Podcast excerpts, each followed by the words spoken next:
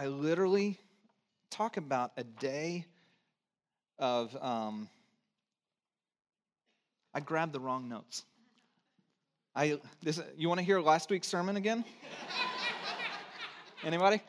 Talk about, talk about a day of poor timing. We've had all sorts of things go wrong, haven't we? We've had, um, hang on, I, I'm literally going to just pull my backpack up here because I, the, the funny part, hey, there we go, part four. This isn't even part of the stunt, right? You would think this is like a,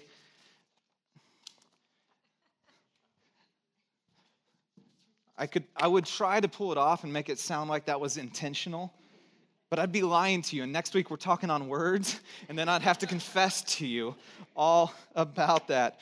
I pulled it out, not even that's how that's that's what happens when your wife's gone for the weekend. Hello. All right.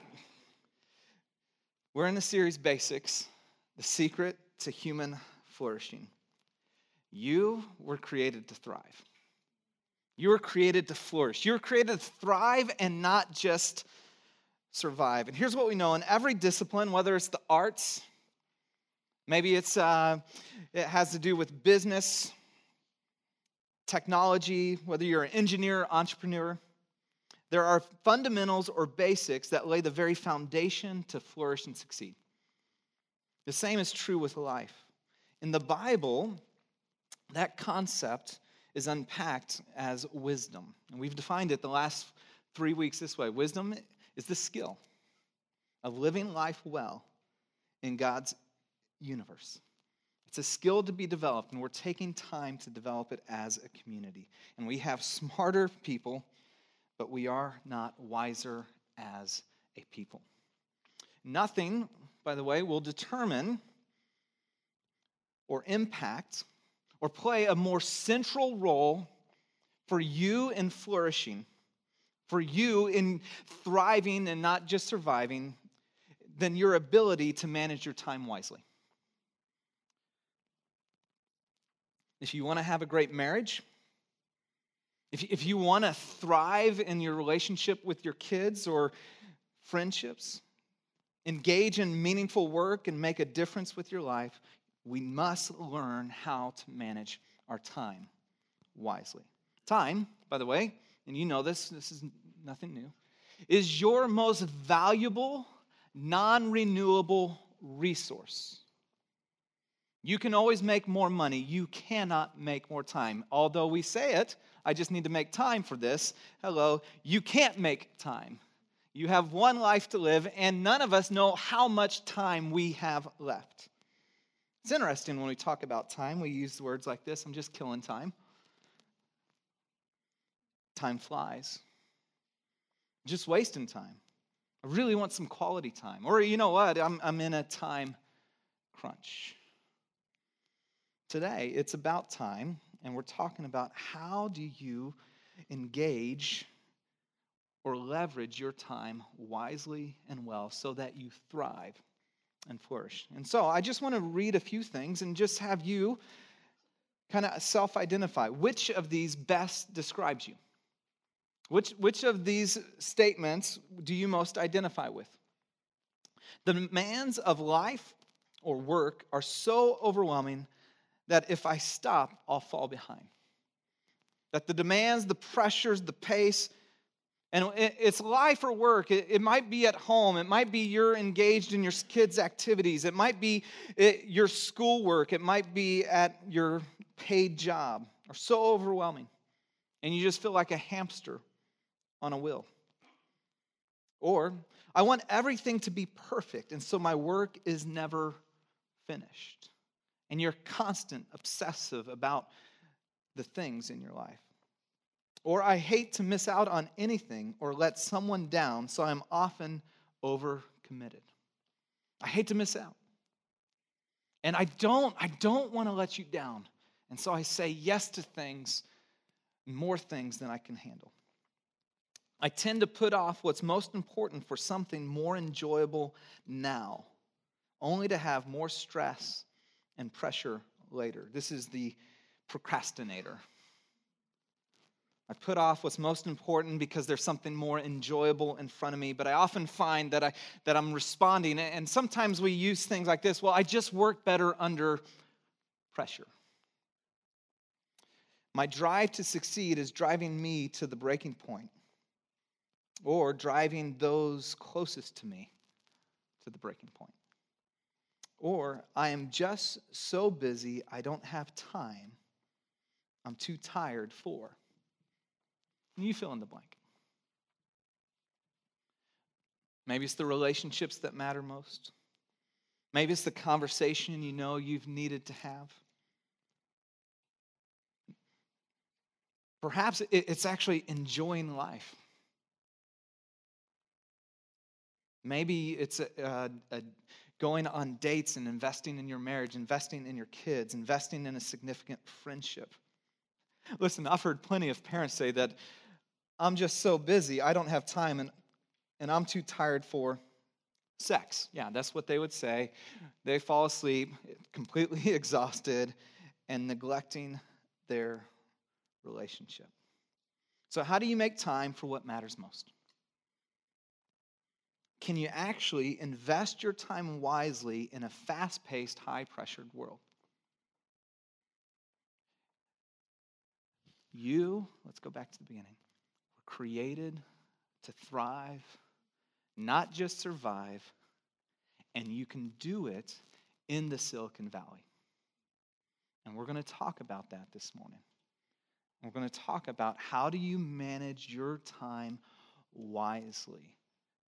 And as I've wrestled with this, I thought, okay, we could teach a lot of time, you know, management skills. We could really, you know, go through Stephen Covey's Seven Habits of Highly Effective People and all these sort of things. And at the end of the day, what I realized is you might go, well, that's really nice, but no one would do a thing. And so here's my goal. I just want you to get my aim. My goal is not to make you smarter about time. My aim is to help you live more wisely with the time you have. That is my goal this morning. And so as a result, eh, last week I taught 13 Proverbs. Next week we'll teach about that same amount. This morning I'm teaching one because I want us to get one singular core idea and it embedded into our soul where it moves from a nice idea to a conviction where we actually change the way we live. And so I got one proverb and three pictures. And that walking out, I pray that they just are seared into your mind so that tomorrow and the day after looks different as a result. And so, if you got your Bibles, open them up to Proverbs 24 7. In fact, I just got a new Bible. I'm really excited, although I don't know where anything is anymore. But I've had the same Bible since I was in college. It's the Bible that I preached my first message in, so it's really significant to me. Uh, but I was like, it's time. I've been duct taping it together, and so I thought it was time to get a new one. But if you got your Bibles or your um, phones or whatever, open up to Proverbs 24, 27. This is my favorite Proverbs on time. We could have chose a lot of them. We could, could have talked about the sluggard, could have talked about the diligent, the plans of the diligent. But this, I believe, is one that we need in the Silicon Valley.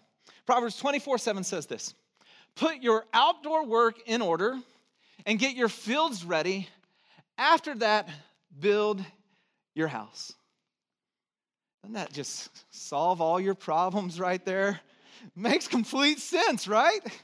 Got it. And you're going, Ingram, you're going to preach a whole sermon on that one proverb? Yeah, this is incredibly profound. And yet, we have to put ourselves uh, in, back in what an agrarian culture would be like. Now, think about it. If your entire life revolves around being able to plant crops reap them, and you have food based on what you plant. So, what you need to do is you need to go out and prepare the soil in a certain season, plant the crops, pay attention to that. At some point, you reap what you sowed, and then there's a season where you don't have all that to do, and so you can invest and put time in actually building your house. See, what this is teaching us a few different things and why this is so important. It's teaching us the principle of first things. The principle of doing what's first uh, and what's most important first. Put your outdoor work in order and get your fields ready. That's most important because there's a, there's a singular season when you can do that.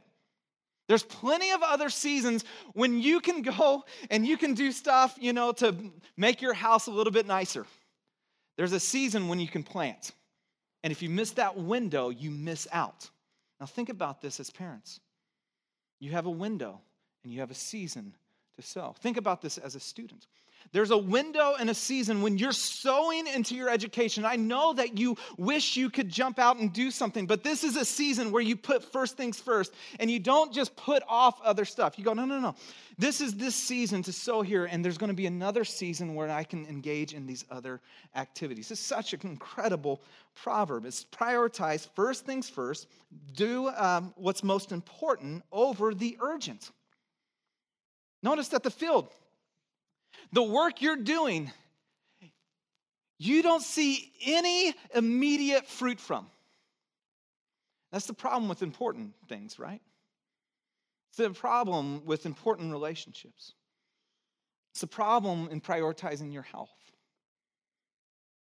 Is you don't see any immediate fruit because it is a sowing, it is a sowing, it is a sowing activity for a later reaping. And we gravitate towards the things that we can see immediate results from. And here's what it's saying prioritize first things first, do the important over the immediate, do the important over the urgent. And so to do that, you have to recognize the season you're in. What season am I in as a dad, as a mom, as a student? What season am I in as an employer, as an employee? And what is my stage of life? And so, out of this, I just want to give you three pictures that I hope will be helpful in applying this text. That I really, I just pray will stick with you and your time and the way you use your time, even in the Silicon Valley, will change. And you'll experience by the way, because it's a process, because fruit takes time, you're going to make some time shifts and you won't experience the immediate. It's an investment. All right, so the three pictures. You ready? You with me? Yeah? Okay. First picture is the rule of the rubber bands. Everybody got a rubber band? Hold it up. The rule of the rubber band. In fact, I gave this to you not so that you could shoot your neighbor but I want you to keep it on your wrist just as a reminder from this week, okay? Just as a reminder. But here's the rule of the rubber band, and I got this big vat of pens here. Uh, now, let's just pretend, if you will, this, this bucket of pens represents all the things you can do, all the opportunities. I mean, there's tons of them. There's all sorts of things. Whoa, there it goes. Okay. Now, as a person, there's a limited amount of things that you can say yes to right? And so you got to say yes to work and you got to say yes to significant relationships. Then there's events and fun stuff. I'm not exactly sure how long this is going to take, but you get the picture. And here's what we know about the rule of rubber bands. Is a rubber band, I'll pull it off just so you can see.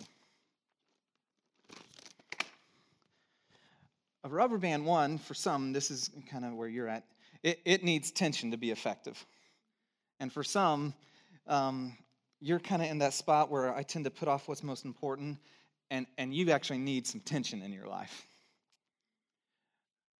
But for most in this room, what we tend to do is we keep putting more and more in. And here's what happens to rubber bands is they stretch, right? And for a season, it feels like it's actually a good thing. And then you get overstretched and overcommitted, right?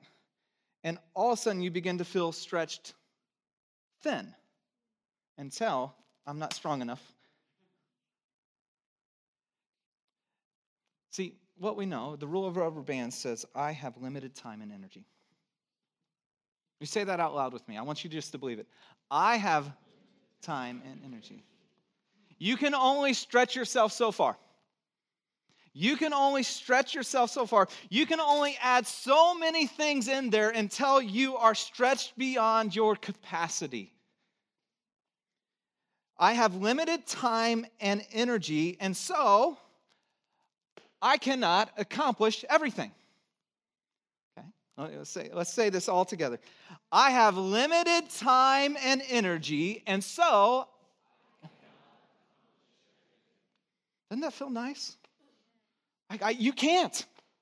You can't fit it all in. Plan your outdoor work put it in order, and then do this means you can't do it all at the same time. Meaning you don't have the capacity to.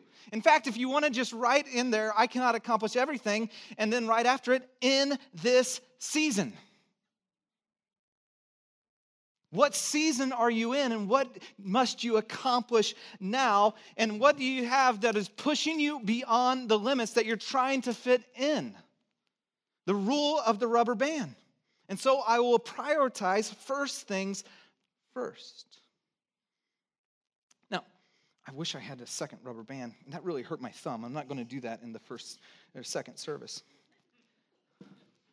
Now, here's one of the things, and I, I didn't have it with me, but you ever get like one of those multi packs of rubber bands and you notice that some are thinner, some are thicker, some are bigger, some are smaller?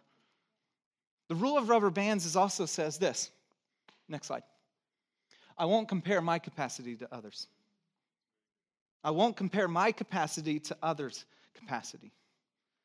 See, your rubber band stretches to a certain limit, someone else's might stretch more. Your rubber band holds a certain tension where it is actually most healthy and vibrant, and someone else's might hold less. I will not compare my capacity to others. Let's talk about moms for a second. Isn't there just that one mom?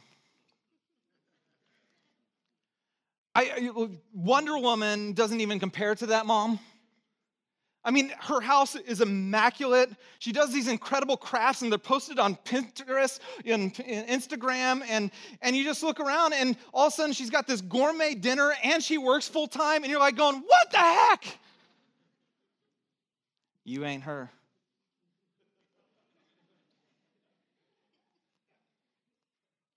Well, maybe one of you are, but the rest of us ain't. Freedom. Because guess what? That mom is looking at you and going, Man, I love how spontaneous they are. I love how present they seem to be. I'm so obsessed about everything looking right that I wish I could just be present in the moment. I won't compare my capacity to someone else's. This happens in the work world you begin to compare, wow, man, it looks like that person just can do X, Y, and Z. Now, certainly we need to stretch and grow ourselves. That's not what I'm talking about. But what we do is we look and compare at what they're able to do and somehow take that on and feel shame. And a lot of times we do less as a result and just feel guilty about it. It might be the student comparing how someone else has to work or doesn't have to study. Isn't that annoying? The person that just doesn't have to study and they get A's, and you have to study and study and study and you get B's. The rule of the rubber band says I have limited time and energy. I cannot accomplish everything, and I will not, I will not compare my capacity to others. What I will do is I will prioritize first things first, and that is my next picture the power of the calendar. In fact, get your phones out, pull up your calendar. The power of the calendar. This is my calendar right here. I have this. I'm weird. I have three calendars that I keep. I know, I'm weird. And I used to hate calendaring. I hate it, I hate it, I hate it. But if there's a season for everything, you have to know what season you're in, what season you're headed, and you have to plan accordingly, and you have to use your calendar for it. Like here's another one of my calendars right here. I print out the entire year on this calendar, and it holds everything. And yeah, I literally, I know some of you going like, this guy's so old school. He hand writes it in, and yes, it's color coded. Greens for my family stuff. I'm anal. I get it. You, you can talk to me about my problems after service. But listen, don't miss this. Either you will master your calendar or your calendar will master you. Either you will master your calendar or your calendar will master you. So the power of the calendar says this I am in control of my calendar.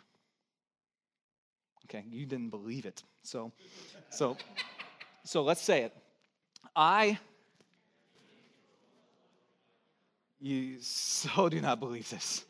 Oh my goodness. Okay, let's say it one more time and then I'm going to prove I'm going to prove to you that you're in control of your calendar. You ready? Say it again. You said it, but I, I, it was way more conviction. That was great. I'm going to prove that you're in control of your calendar. If today you walked out of this room and discovered that you had one month to live, would your calendar change? If today you walked out of this room and you had one week to live, would your calendar change? One day to live. Right? Okay. You, no matter what your boss says, no matter what the pressure is around you, you are in control of your calendar. Take back control, take ownership. You're ridiculously in charge of your calendar. No one else is. And the minute you keep abdicating blame and saying everyone else is in, in control, you're mastered by your calendar. Amen by myself. Okay. I am in control of my calendar, and so, and so, say this with me. I will schedule my values. Say it again. I will schedule my values. I'm in control of my calendar, and so I will schedule my values. Okay. I, I've not been great at this in years past. To say that is to put a positive spin on something I've been terrible at. What I did this year is I start and I scheduled the entire year out. I start in June, working through so that you know I, I, can. I'm actually really excited about our our New Year series that we're going to preach. Like we we schedule out. Um, but what I did this year, as our church is growing, as the pace is getting faster, before I put any of the church activities on here, I went through my kids' school calendar and I wrote all of it in green. That way I know when we begin to plan something, well, that's a terrible weekend to do that, Ryan. That's a three day weekend. Do you know how many times that I've, you know, Jenny's gone, oh, our kids have a three day weekend. We should do something. I'm going, I just planned a big event. It's the power of the calendar. It's the power of the calendar. Either you will master your calendar or your, uh, your calendar will master you. Plan, prioritize your values. For some, it's it, you, you have a value. I have a value of working out. It's on the calendar. I don't do meetings during that time. Go, like, just put it in there. We have a value of quality time around the dinner, dinner table, okay, with our kids. Try to do that four or five times a week. I don't do evening meetings. I'll meet with you as early as you want. Seriously, I was up at four this morning. I can, I can get up early. If you can't get up early to meet with me, you don't want to meet with me. right? But I'm not going to plan a five o'clock meeting because I'm meeting with my family. Either you will own your calendar or your calendar will own you. You are ridiculously in charge of your calendar. Well, but my boss, but my boss. Say no. I get it. Okay, in your notes are further resources because this one's already, I can already see this is a real tension for some of you. I, I, at first I had like boundaries by Henry Cloud, Seven Habits of Highly Effective People, all these things. I cut all those things in further resources. Okay, here's the one. I actually want you to look and utilize all of these. The first resource is Bob Goff's Love Does. I'm going to talk about that in a second. But if you just want a fun read that inspires you and like read that book, it's awesome. It'll challenge you in how you spend your time. But it's it's delightful. We had him speak at our church five years ago. Second one, this is for everyone who is married or a family, has a family. Read Andy Stanley's, um, it used to be called I Choose to Cheat. Now it's called When Work and Family Collide. It's a thin book, easy.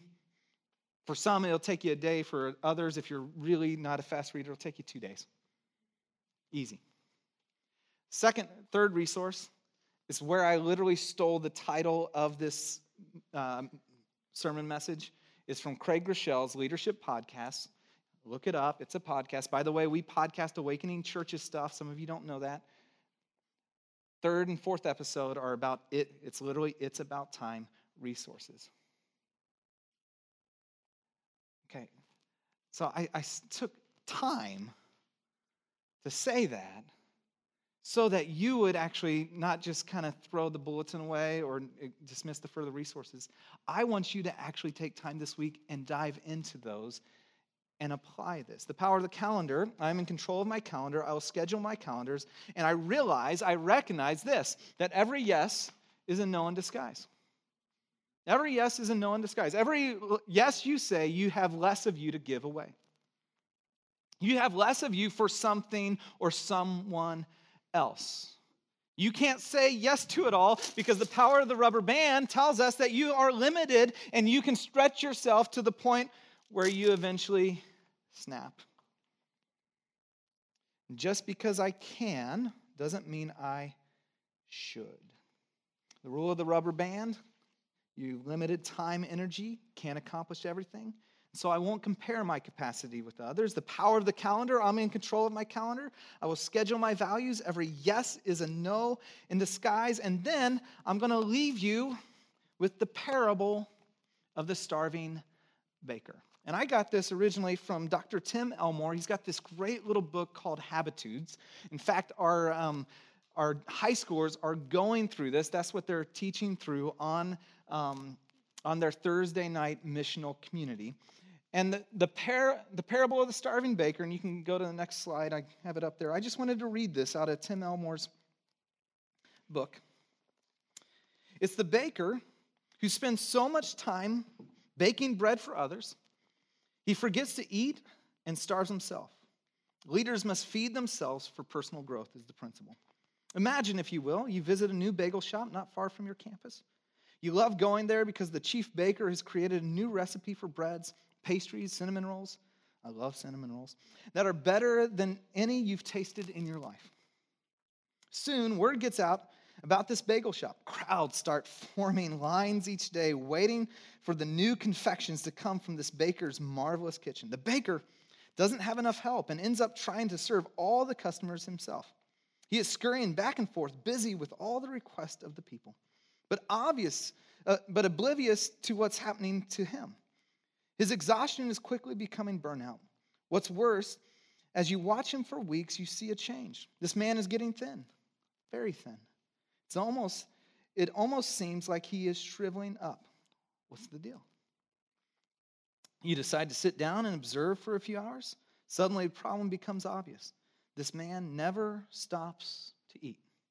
The irony is, he is busy serving bread to everyone else, but never stops long enough to feed himself with food all around him, he is starving. And friends, that perfectly describes how we're living in the Silicon Valley. And so, the parable of the starving baker causes us to ask three questions. Like to move from surviving to thriving, to really flourish, you have to ask the question what do I need to stop?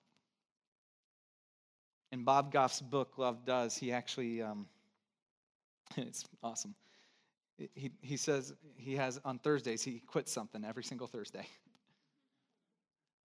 It's great. What do you need to quit? What do you strip away the unnecessary? What do you need to stop? Second question What do I need to start? Like, what deserves my attention? And can I just give you a little loving challenge? We're in the book of Proverbs. Would you tithe your time to God? I mean, like, get into God's word. Take 15 to 30 minutes of the beginning of your day and get into God's word. Like, start that. You will be astonished that you will have more time, be more productive and effective And it makes sense because if you spend time with the God who created everything, knows you perfectly, and once you're good, it's amazing. He'll actually speak to you, give you wisdom, and direct you and give you energy. They that wait upon the Lord shall renew their strength. Maybe you need to start waiting upon the Lord. What do I need to stop? What do I need to start? Final question What's at stake if I don't? For some, that's a really important question you need to ask. You've been going and going, and what's at stake is your marriage. What's at stake is your health. What's at stake is your kids. What's at stake is the things that are most important, not the urgent things that are pulling you out.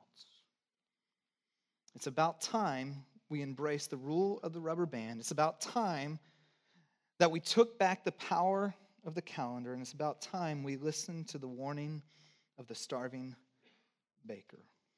This morning, I want to close not just on time, but early.